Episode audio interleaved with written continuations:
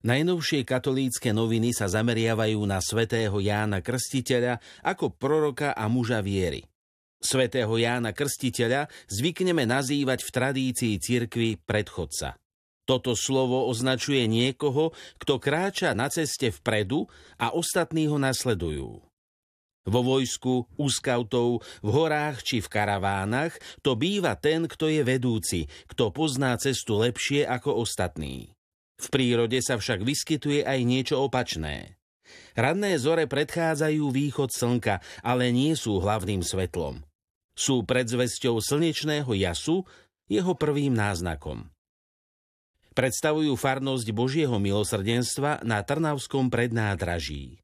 Na prvý pohľad vyzerá ako obyčajný sídliskový kostol, realita je však úplne iná. Miestni farníci so svojím duchovným pastierom sú živým dôkazom, že s aktívnym prístupom a humorom ide pastorácia vždy lepšie a veselšie.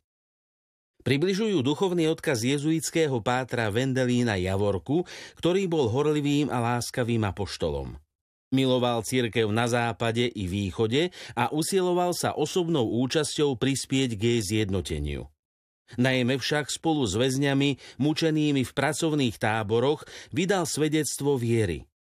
Katolíckým novinám priblížil osobnosť Vendelína Javorku archivár spoločnosti Ježišovej páter Milan Hudaček. Rozprávajú sa s expertom Svetovej zdravotníckej organizácie, členom konzília odborníkov, profesorom a lekárom Jozefom Šuvadom o očkovaní proti koronavírusu a o možných dopadoch nízkej miery zaočkovanosti. Je našou morálnou povinnosťou chrániť zdravie iných a svoje v kontexte 5. Božieho prikázania, hovorí Jozef Šuvada. Katolícke noviny vysvetľujú, čo pre kresťana znamená vystúpenie z cirkvy, keďže sviatosť krstu sa nedá zmazať. Formálne i reálne odpadnúť od cirkvy a poprieť tým svoju vieru neznamená, že človek zmaže pečať, ktorou ho označil Duch Svetý pri sviatosti krstu. Približujú pastoráciu biskupov v krajinách, ktoré podporuje kolednícka akcia Dobrá novina.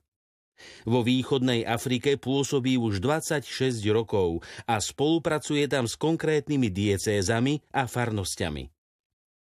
V mnohých z nich pôsobia biskupy, ktorých zanietenie a služba blízkym prekračujú pomyselné hranice pastorácie. Predstavujú domovskú scénu divadla Teatro Colorato, ktoré sa nachádza v samotnom srdci Bratislavy starého mesta. Otvárať v dnešnej pandemickej dobe nové divadlo nie je vôbec samozrejmosť. Zvlášť, keď práve umelci a umenie patria medzi najviac postihnuté odvetvia v tejto zvláštnej dobe.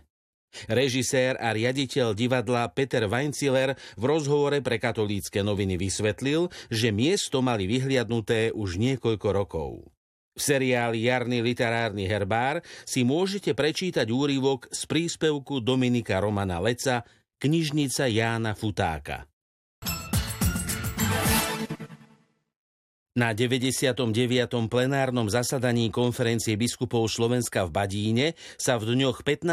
a 16. júna zúčastnili všetci slovenskí katolícky biskupy, členovia konferencie biskupov Slovenska.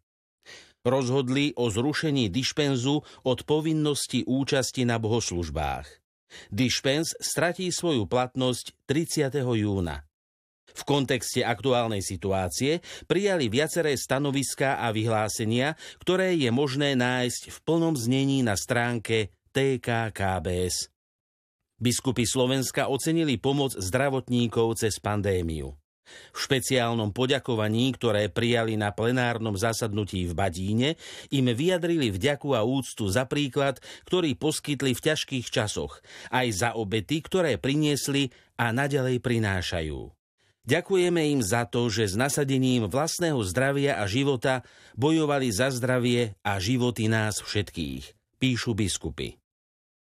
Slovenskí katolícky biskupy povzbudzujú veriacich, aby sa všade tam, kde to podmienky umožňujú, čo najskôr vrátili k osobnej účasti na bohoslužbách. Uviedli to v povzbudení, ktoré prijali na plenárnom zasadnutí v Badíne. Vplyvom okolností bola táto účasť dlhý čas zakázaná alebo limitovaná. Vďaka zlepšujúcej sa situácii je však stále viac možné chrámy bez ťažkostí navštevovať, napísali po plenárnom zasadnutí biskupy.